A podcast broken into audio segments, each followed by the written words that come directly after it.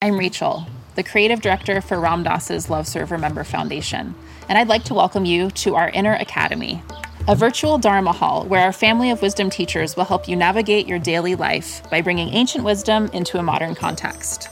With over 200 hours of audio and video teachings, meditations, and practices from teachers like Ram Dass, Krishna Das, Sharon Salzberg, Jack Kornfield, Roshi Joan Halifax, Joseph Goldstein, and many more the Inner Academy is your core resource for finding balance, presence, and navigating the ups and downs of your daily life. The Inner Academy has guidance for every step of your journey. Choose from an annual or monthly membership and gain access to past and future courses, retreat replays, virtual community, and much more. If you've been familiar with Love Serve Remember Foundation for a while, you'll know that most of our offerings are given freely or on a sliding scale basis. So when you subscribe to the Inner Academy, you're paying it forward and bolstering our ability to continue creating accessible offerings for all in the future, as Ram Dass wished for us to do. Be here now and start your journey with Ram Dass's Inner Academy today. For more, visit ramdass.org forward slash inner academy. Teaching meditation can be a deeply rewarding experience. Help others improve their mental and emotional well being reduce stress, improve focus, increase self awareness and self regulation, all while deepening your own practice and understanding. Join acclaimed author, Buddhist teacher, and Emmy Award winning musician David Nichtern on Tuesday, May 28th at 6 p.m. Eastern Time for a free online discussion on teaching meditation in Dharma Moon's renowned mindfulness meditation teacher training program. Get certified by Dharma Moon to teach meditation lead group practice sessions, and work with individual students. Visit dharmamoon.com slash be here now for more info and to reserve your spot for the free online event with David Nichtern on May 28th.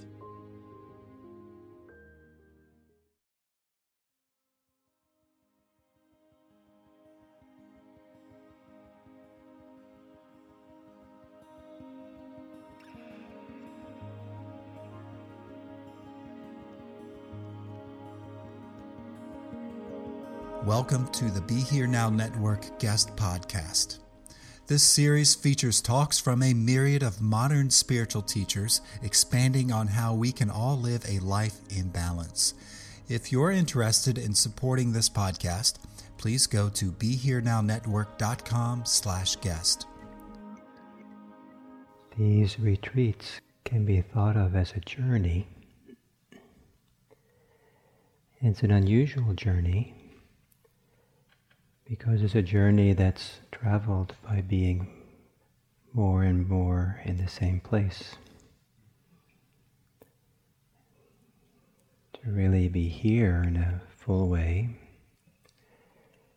And it's a journey of discovery, discovery of what is here, here in you, in fuller and fuller ways many times discovering aspects of ourselves that are unknown. It's a journey of being more and more willing to be here, interested in being really here, as opposed to interested in things that are in other places and other times. Sometimes it's a journey of surrendering to here, because any alternative is to that is too difficult. It's a journey of letting go into here. So it's a journey that goes nowhere, but in the process we're changed. And so it can be it's kind of a journey, and and some of this journey uh, sometimes can be seen in the theme we're doing now, the liberative dependent arising, a series of conditions that support the movement towards letting go, to the release of clinging.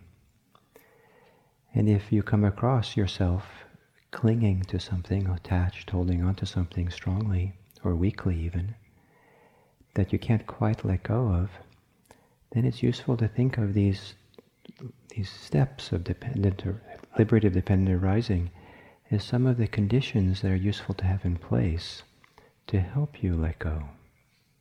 Letting go, you know, especially the deepest letting go that's helpful to do is not easy to do.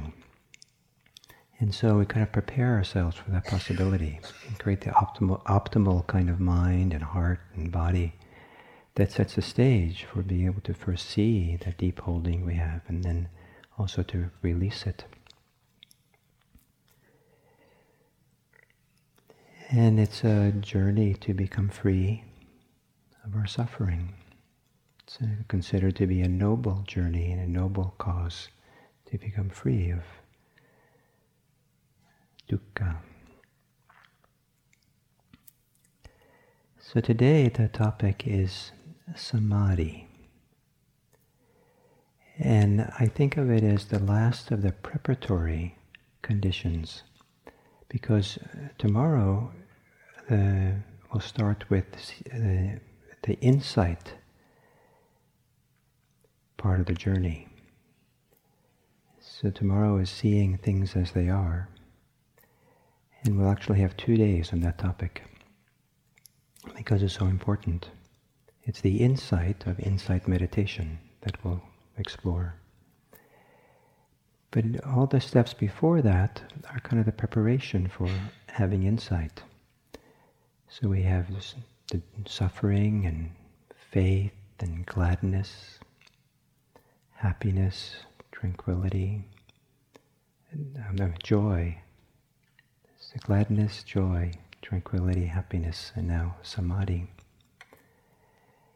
And um, and so these insights that uh, we're leading up to, um, you know, it's you know they're not meant to be beliefs, like you have to read a book or hear a dharma talk and not believe them, but they're actually something that are revealed, that are shown, and it's good to be prepared to see these things, and um, and so we create the stability, we create some degree of well-being and some degree of confidence, the opposite of the three characteristics. And these first steps of, the, of dependent arising are putting in place these conditions of fair degree of stability, of, if you know, appropriate degree, hopefully, of well-being, and a degree of of confidence in oneself and the path, faith. And how much we need to have is up to each individual person, and, but even just a little bit moves the journey along and supports it.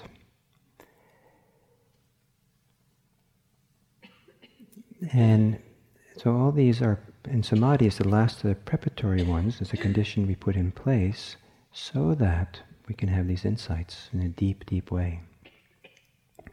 And not only so we can have the insights, but so those insights that we have can change us. We can be changed by them in useful ways.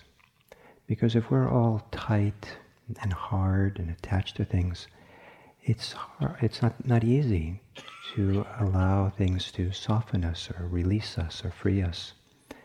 And so part of the first steps of preparations is to create a state of mind, a state of heart, state of being that's malleable, workable, changeable, soft enough to kind of let something open up in a deeper and deeper way.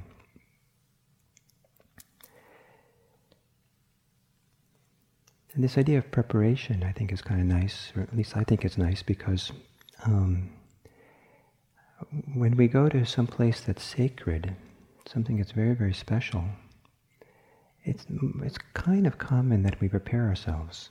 And sometimes you go to sacred sites and you don't just kind of you know, drive your car, screech up to the front door, and just, you know, dash in. And, you know, you like here you park way down at the bottom of the hill, and and you walk up the hill past the gate, and further up the steep hill, and and then you have to make this right turn, and you come into this big courtyard where there's a nice kind of pool, and into this hallway with the glass doors, and finally you come in here. And this is a special place.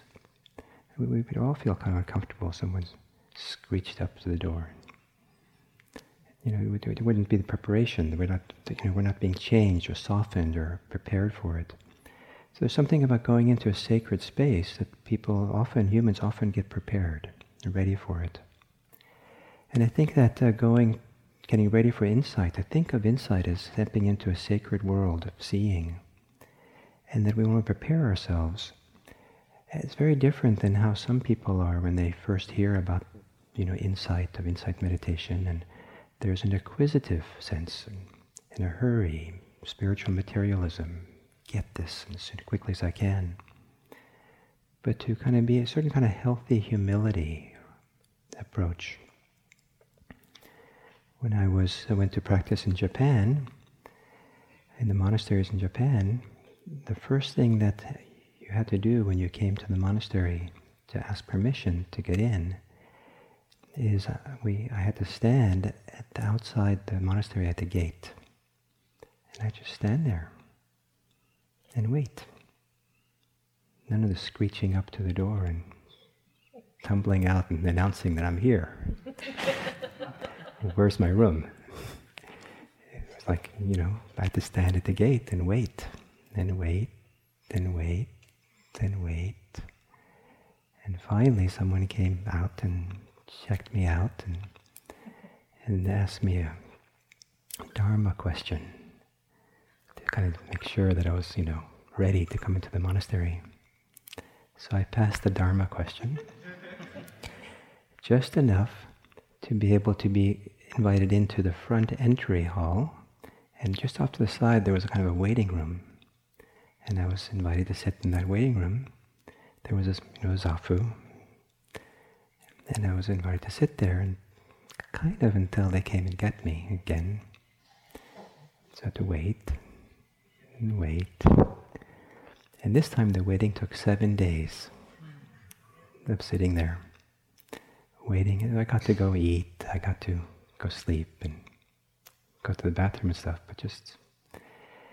And it was, uh, you know, this kind of preparing and making sure you're ready and kind of this, you know, certain kind of, I think they were looking for a certain kind of humbleness rather than some kind of arrogance about coming into the sacred world of practice that they had to offer. So we're preparing ourselves. And then we come to this topic of samadhi.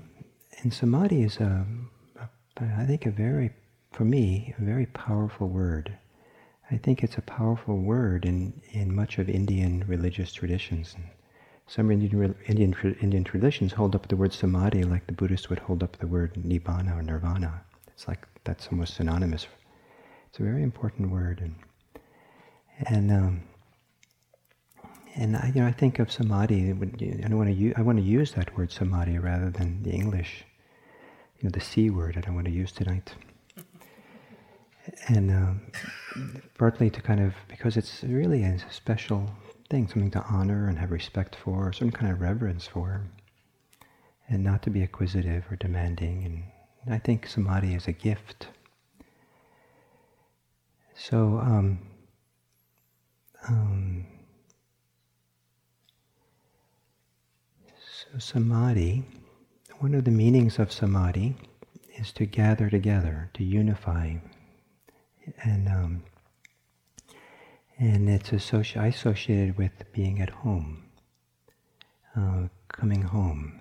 The idea of a home is a place where you feel safe, where you feel accepted, and you really be yourself. You don't have to try to be someone else, and you can be yourself, and you can you know, you can maybe fart and it's okay.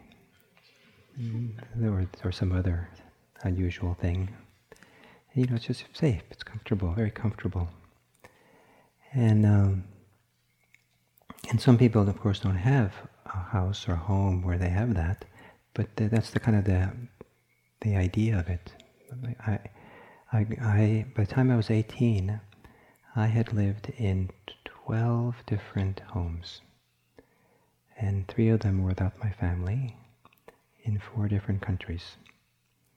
So the idea of a home, a literal home, to find this homeness was not, you know, a reference for me, but I had other references for it. And one reference was um, um, being in bed. There was, uh, I'm, Norwegian, and Norwegians have comforters. And so this being this comforter was so nice. You know, it was a place where I felt so safe and cozy and home, and, and it was kind of formative for me to have that, whatever feeling I had in that kind of laying there. Um, I have found a deep sense of at homeness that became a reference for me on the bus, public bus, going home from school. There was something about sitting on that bus. that I just would go into this place of feeling so safe and connected and accepted and like I, I belonged in the world. Or when I went back, because I moved so much, my grandparents' house was my stable base. We'd go there periodically, and and um, so the, and my grandmother, I, there was a formative experience that I didn't know was formative until I was an adult. I took it for granted. I didn't think about it. I just, just didn't even know what was going on, how it was affecting my heart. But I, um, this is you know in Norway, in this kind of beautiful, not beautiful, but kind of rustic wooden room with wooden bed. Everything was wooden, and this beautiful morning light coming in through the window. And I, I don't know how old I was, but a little kid. I could read and uh, I'd be in the comforter, under the comforter, and I'd be reading the Donald Duck magazines. and um, and my grandmother would come in and bring me uh, toast with cheese. And when I was an adult, at some point I realized that that was formative. The sense of love and home and safety that I had just from the, you know her bringing that in. I had no idea at the time that that meant anything but in fact it meant a lot. So to have, so one of the things that happened for me as I started practicing and meditating, these references I had for for home, for safety, for being accepted or being at ease in my being, um, kind of got reawakened or remembered, and remem- the memory of them was actually part of the process of discovering a homeness here in myself. And I think that's kind of the goal of practice is to discover how to be at home here in a deep way and to carry it with you wherever you go. And so I think of, for me, I associate samadhi with that movement.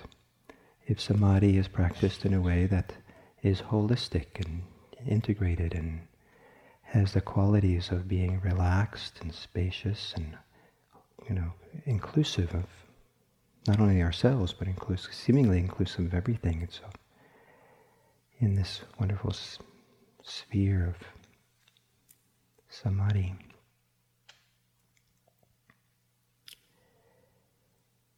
So samadhi is a gathering in, a gathering together, uh, in, in the sense that all the different parts of us are working together. They're not, they're the desperate, desperate parts of ourselves are not kind of at odds with our, themselves, or we're not in conflict with ourselves, or we're not going in cross purposes to ourselves.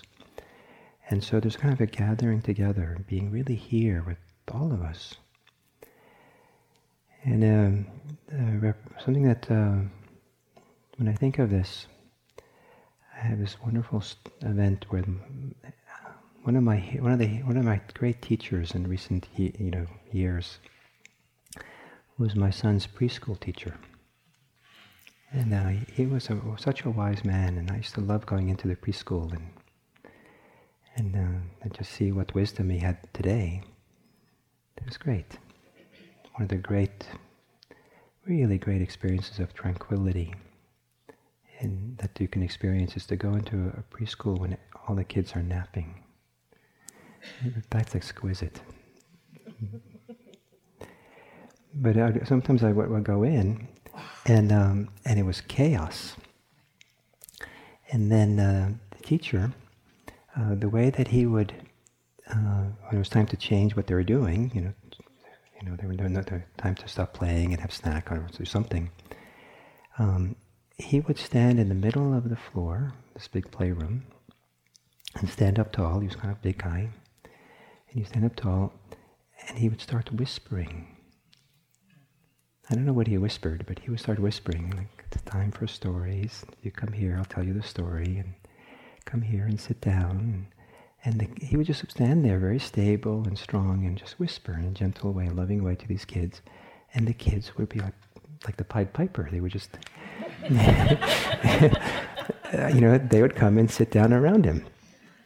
And um, he didn't have to yell, you know, sit down. You know. Stop what you're doing. He's just, he's whispered. And so the idea of gathering together this kind, loving way. to, to ourselves, come here, come here. Your thoughts wander off, come back, come here. Whisper to it kindly. Uh, come here, be here. It's okay now. Come back. Your energies are bouncing off the walls in here. Come back. Be here. Kind of gathering together. Come here. Be all together, all the parts of you. All, all of all the parts are included here. And to have this uh, kind of inclusive presence, being of samadhi, uh, it's supported by all the earlier steps in the liberative dependent arising. In fact, the one immediately preceding it is happiness. And that's a big clue about how to experience samadhi. That there has to be some modicum of, and the one before that is tranquility. So, some modicum of relaxation and well being for samadhi to be holistic, samadhi to be a useful, healthy samadhi. I've known people who neglected that, that part of the path, and uh, you know, you, it's possible to get concentrated with it's an act of will. It's possible to get concentrated not only with an act of will, but with greed, with even aversion, and all kinds of unskillful, unhelpful states of mind. And um, but it's not a useful concent.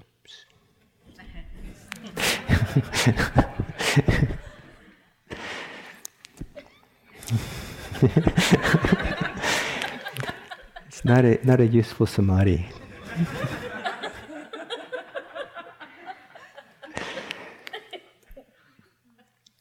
and um, it can be brittle and actually it can be a lot of tension that can build up and pressure and sometimes kind of this the, the, the, energetic pressure and tension that builds up can lead to other kind of um, unfortunate kind of consequences where people get a little imba- imbalanced perhaps or unstable or fragile in some ways.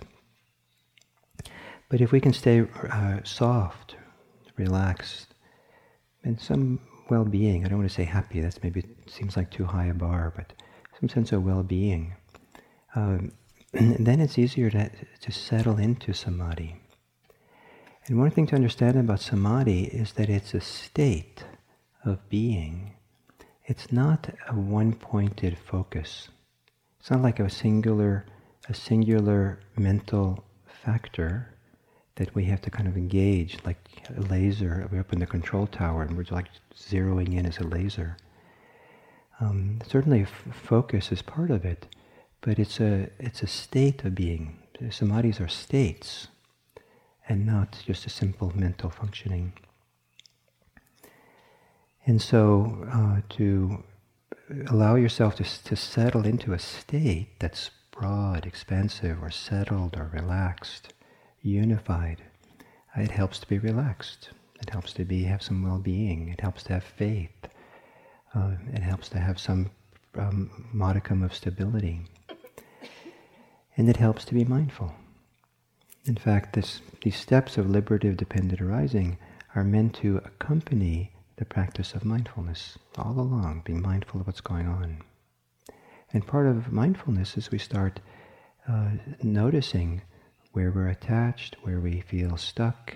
We start noticing how we're tense. We start noticing how we have preoccupations and concerns. And then we're trying to learn to, with the mindfulness, to, to have a wise relationship to those things. And to find a way to not be in conflict with anything, anything at all. Of the function of mindfulness is to find a way to live kind of at peace or conflict free with whatever arises for us whether it's within us or outside of us. And certainly to try to try to kind of heal some of the wars that can exist inside of us where you know one part of us doesn't accept the other part of us and you know they don't talk to each other perhaps Uh, if they do, it's kind of in a rough way.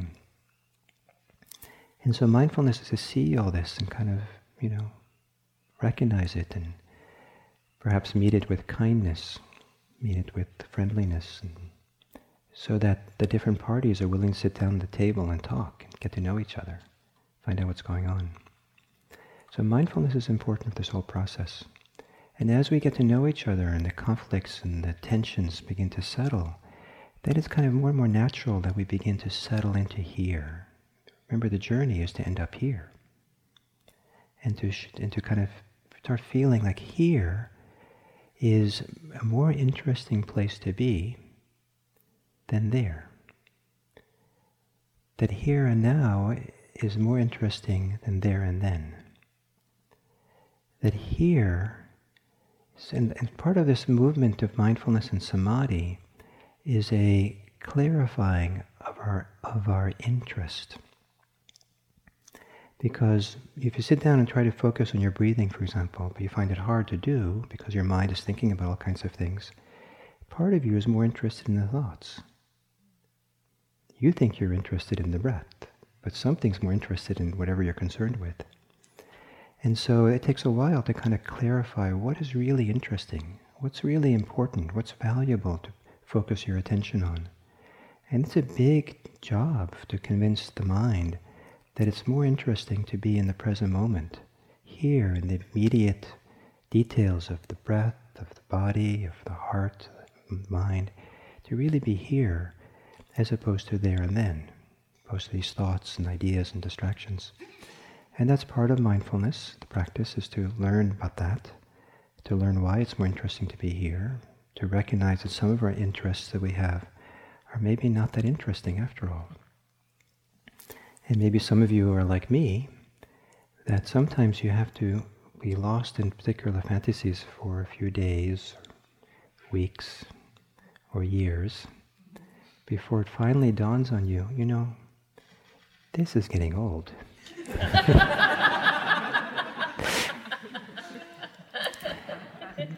Uh, this is no longer so interesting. And then finally, well, what's more interesting? You look around and say, well, what, what about the lived experience? What about right here, now? And so there's kind of clarifying of interest, so we're being able to be here. And so there's a settling into here, and this gathering together into here. Here. And then, and then as we're more and more here and feel more whole, feel more connected to ourselves, then samadhi begins to arise. Uh, the word that I like, the English word that I like to use for translating samadhi is composure. In little bit I get away with it because the etymology of samadhi has the same etymology of the word composure. Sam, sam is like with, and the D part of samadhi means to pose or to stand. So this idea of, of um, you know, compose, composure. And I like the composure because um, it doesn't, doesn't have the connotations of the control tower and the laser. It, composure for me, when you compose yourself, is something you do with your whole body. You know, someone says, you know, you should compose yourself and maybe sit up straight and take a deep breath and relax and and then also for me, the idea of composure, is you compose yourself around the experience. So um, rather than doing that unnameable word, this, um, you, you, rather we compose ourselves on the breathing. So what does it mean to, com- to get composed? So that you know the attention, the body, even emotionally, we're kind of settling around the experience we're focusing on to be composed, to be settled. And, um, and then at some point, um, the, we're composed enough and settled enough and interested enough to be here that the interest in the hindrances no longer operate. The interest in our desires, the interest in our resentments and our aversions and hurts, the interest in our restlessness and our sleepiness and our doubt kind of abates and the energy that goes into it abates. And it becomes easier and easier just to be here. And the interest is easier to have right here because the pull is not going on, not there. And um, and so uh, then it's easier and easier to kind of stay present. and the the image I have for being present, being kind of focused and engaged, is that of a boat, uh, the bow of the boat cutting through the water. The, the, the, the tip of the bow kind of uh, pushes the water to its side, and the water just washes off the side of the boat and you know keeps going, and the boat keeps doesn't it's not stopped by it. So we keep at some point we're able to keep our focus on the breathing or the metta or the you know the experiences of the present moment, and the thoughts and all kinds of things might arise, sounds might arise, but they don't they, they don't grab us. They don't grab our interest. They kind of wash off the side of the boat, and we keep going. If it's big seas and big waves, then um, you know we have to deal with the big waves and find our way. But if the water is really still and quiet, then that boat just cuts through smooth and easy, right? You know, you're pointing towards the harbor, and it just can go straight into the harbor. Just does not nothing. All the water doesn't interfere with it. it. Just washes off the hull. So at some point we have the ability to be focused, and that focus we stay there. Distracted thoughts might arise. We let go of them. We let them fall away. We let them fall away. We come back. We come back. We kind of keep the focus on the harbor the safe harbor where we're going. And so come back. And, and we stay. It becomes more interesting to keep the focus on the safety of the harbor we're going to, you know, focusing on the breath, focusing on, than it is to be involved in anything else. It's more interesting, it's more engaging, it's more meaningful in a sense. And so um, that kind of beginning, that also begins to gather together more and more of this, all the different energies and activities and mental functionings of ours all kind of gather for this purpose of kind of going towards that safe harbor. And I use the word safe for like a harbor because samadhi is a state of that feels very like great safety. There's phenomenal degree of safety to be found in states of samadhi. Just feel safe. We're protected. So many different things. And we're going to have this soft, relaxed, peaceful, spacious qualities of mind that come with samadhi, a healthy samadhi. And then um, there are these different um, different mental functions that come into play that support the deepening of this samadhi. And uh, the two that are often paired together are sometimes uh, Pali called vitakka and vichara. And uh, the initial um, kind of application of attention and the sustained attention. So if I want to polish this big bell here, I would get a cloth, and I wouldn't, if I put the cloth on the bell, that's not going to do much good to polishing it. I have to kind of touch the bell with the cloth, and then I have to rub it. So the touching of bringing the cloth to the bell is the is the initial application of mind. And then the rubbing it is sustaining it, being there with it. And uh, some people are really good at the first, but it never occurred to do the second.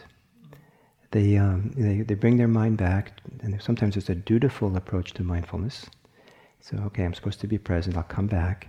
And so, you know, you, you, you, you know, you, and as soon as we're back I've done what I'm supposed to do, so then, you know, then I can stop paying attention and the mind wanders off. I call it the checklist approach to mindfulness. You know, done that, you know, don't pay any more attention. But uh, the idea is to really go in there and, and be there and feel it. You know, the, the um, you know, what is this? Get to know it or sustain the attention there.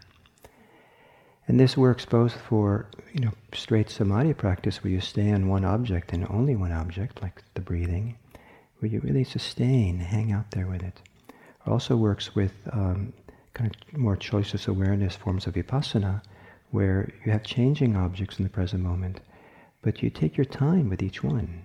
You know, you want to connect to it, and then while it's there for a while, you want to sustain the attention and be with it. Um,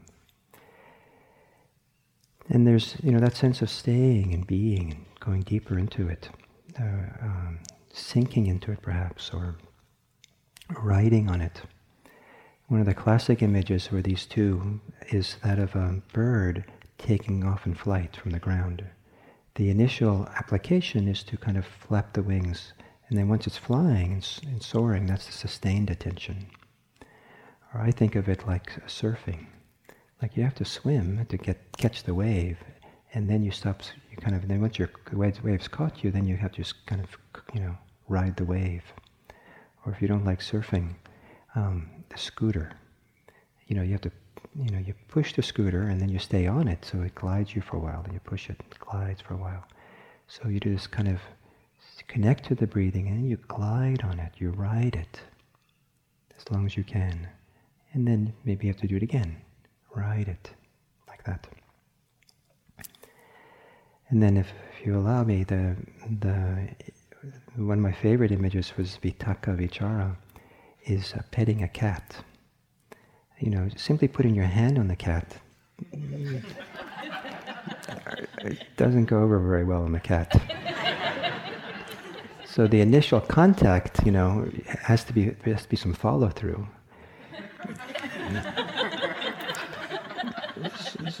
so this, you know, the petting the cat, so you contact the cat, that's the initial, and then you pet it. And you stay with it. And after a while, the cat begins to purr. After a while, if we can stay in this kind of stay with something, keep coming back and kind of working the breath, working the present moment, staying with it, um, come back, be there, stay, stay, and letting distractions go, letting all the other forces go, and just kind of settle in the simplicity the continuity of attention brings contentment, as I think Philip said, or brings the purring. It's kind of a kind of it's, it's a peculiar aspect of the mind that the mind that's kind of absorbed or wrapped or engaged fully in something begins to purr. And uh, purring is piti and sukha, is the joy and the happiness that begin happening. A sense of lightness, a sense of well-being, a sense of delight, a sense of some joy or happiness of different kinds that begin arising. And those are kind of encouragements. To, it's part of the encouragement. To oh yeah, stay on track. It's good to be here, right here. It feels so good just to be here. It's very healing. There's so much suffering that we carry with us, and uh, and to do this work, to do the risky work, the courageous work of really being present for experience and being willing to kind of enter into some of these realms of samadhi uh, gives access to um, amazing healing capacities of integration, of softening, of opening, of reconciliation of all kinds, of various kinds. And then the the the so there's the fifth kind of quality that comes into play as we get into more samadhi is um, is uh, sometimes called one-pointedness. Uh, not sure that's the best translation of the ekaggata, uh, but it's a it's a um, it's kind of a it's a state shift. At some point in, with samadhi, there's a state shift where we actually feel a change of state. That I, when it happens, I think of it as a gift. I think of samadhi, that kind of level of state shift in samadhi as being a, all samadhi as being a pure gift um, kind of act of grace, and I just feel so fortunate when it when it comes into play. And so there's a state shift. Some people describe as being now really locked in, like just really like now, or or just like rooted. Now we're really rooted in the present moment, or rooted in um, in the in whatever we're focusing on. The, the tendency to wander off just not really not there of uh, the idea. Of, I like the idea of being rooted, like like whump. Here I now I'm here, and any any movement towards distraction, to be involved in anything else, um, either doesn't happen, or if it, any tendency to, tendency towards it, it feels like you suddenly there's a you're going uphill, like there's a steep, like you're in the bottom of a big bowl, and the place of rest is at the you know the bottom of the bowl, and uh, the sides of the bowl. It's a lot of work to climb up the slippery sides. So why would you? So you try and you slip right back. You know, you're, you're kind of rooted in this place. And um, and uh, and then from there, it's kind of like you're entered into a new state, samadhi state, that then is very supportive for um, developing fuller samadhi, a deeper samadhi. It's very, uh, it can move towards deeper and deeper states of equanimity.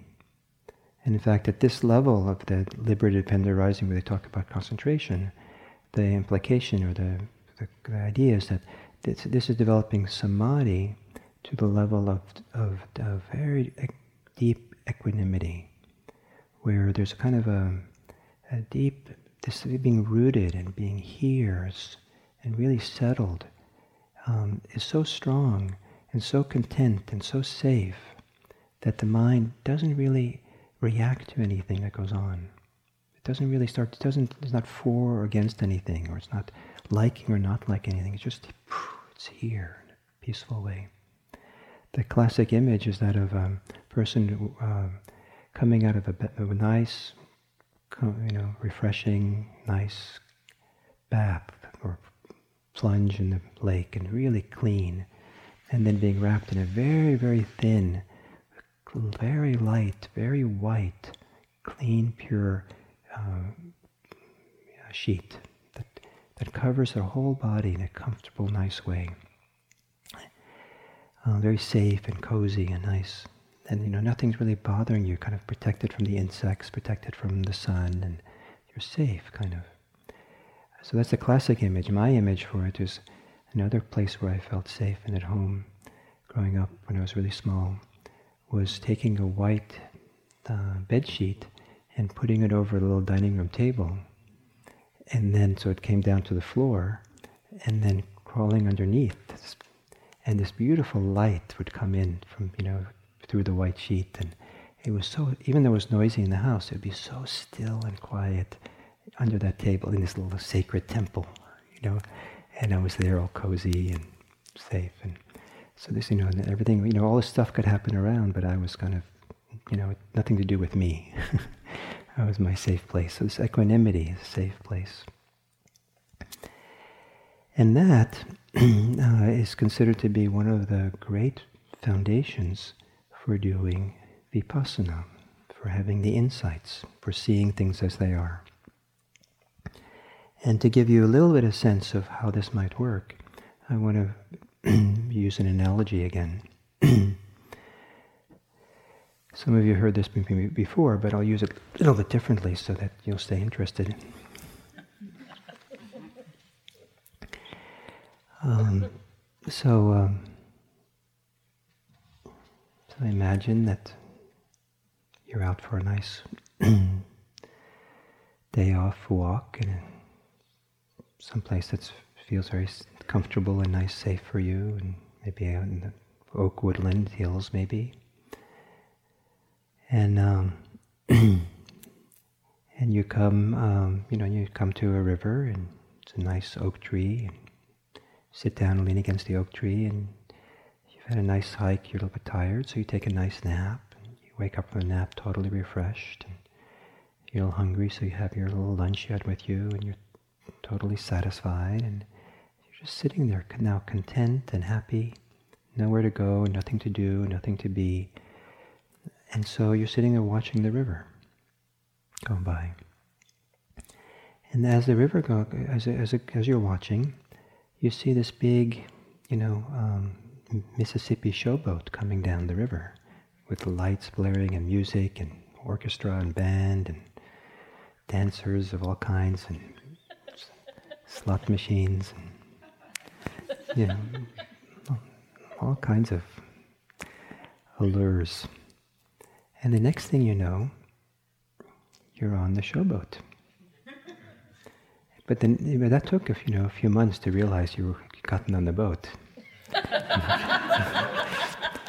and that you're no longer on your safe, content place in the river. So you figure out how to get off the boat, and you make your way back up the river, find your oak tree, and you sit there again. And then you're content and happy, but then you look coming down the river is a warboat, and they're fighting the good cause. All guns blaring. And so the next thing you know, you're on the boat. It takes a few years to realize you're on that one. But finally, you realize, wait a minute, I, I don't even know what they're fighting about. so you get off. Takes a while to get back to your oak tree, and finally, it feels so good to be there. It's like you know, it's a long time to get back, but that was like, oh, finally, you're so happy to be back. It's like so much contentment and happiness and delight. I'm back here. This is the place. But coming down the river is this poor, rickety, barely floating raft, just like decrepit or just, you know, almost sinking. Like you feel so sorry for it. Oh, you know, it's like miserable looking little raft. Oh, it's so hard. Oh, it must be hard to be a raft like that. And then you get on, the next thing you know, you're on that. it takes a few years to get off that one. it didn't sink quite fast, fast enough. And so then you get off and you make your way back up. Finally, you're sitting there in the tree and relaxed, comfortable, focused. You're now you're really interested in just being there. You're interested in just that spot, interested in the sense of well-being and contentment and, and the clarity of seeing that's there.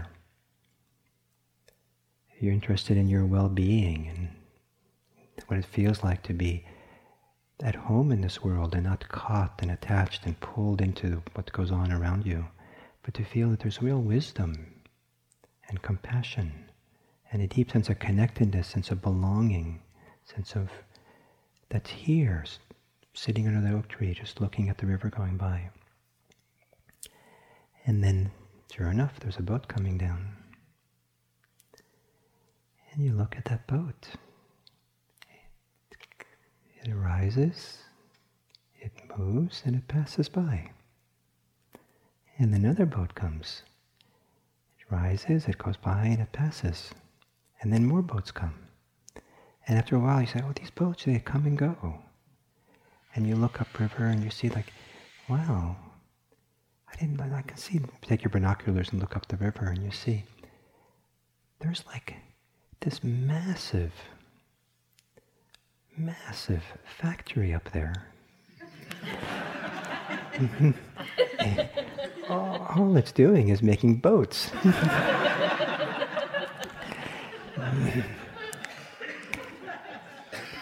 There'll never be, if I get on every boat, there's never any end to it. so after a while, you start seeing these boats are impermanent. They're constructed, they're there for causes and, causes and conditions. They're not necessarily personally related to you. They're just phenomena that passing by. They arise and they pass. They come and they go. And start appreciating that from the place of being on the stable riverbank, on solid ground, at ease, resting, content, in a samadhi state, or happy, or with strong confidence and faith, with interest in, in what's possible in the human heart and mind by staying rooted, rooted here in this present moment with equanimity, with non reactivity, with not being pulled for and against experience, it's possible to discover something that's very important that very few people discover because they don't take the time it takes to settle and be. And one of the things we can start seeing something very powerful about the, the arising and passing of phenomena, the impermanence of experience. And that's a very important insight, which is the topic for tomorrow. But it's not something you have to believe, but it's something that when you're prepared, when the preparations are done, it will be revealed. When you've done your work and entered the temple, entered the sacred you know, riverbank, it'll be revealed to you that, in fact, all this stuff comes and goes, and, and there's a whole different new way of relating to that life. And perhaps it's a way that uh, brings a lot more wisdom, a lot more compassion in how we engage in the world of things arise, that things, this impermanent world that we live in. And hopefully, hopefully, and I've kind of staked my adult life on this, that doing this deep work and really arriving here, being interested in here, discovering this samadhi, this settledness, this happiness, this contentment, deep work, equanimity of just being here, transforms us into people who are peacemakers in this world, people who can step back into the world with compassion and care for the world in an important way. It's not an escape, but again, it's a preparation, a sacred preparation for the sacred work of caring for each other in this world that we live in. So my hope in giving this talk and with the examples and analogies I gave is that maybe you can find your own personal way of connecting to this topic of samadhi. Maybe you have your own experiences of being under the table or something that gives you a sense of the possibility. You have your own sense of that kind of sense of wholeness or healing or connectedness, settledness, well-being of being here that can open you to the possibility of entering this present moment more fully, really being here, so that all that other things that are not needed right now can just kind of wash off your hull as you head your boat to the safe harbor. And we can start now.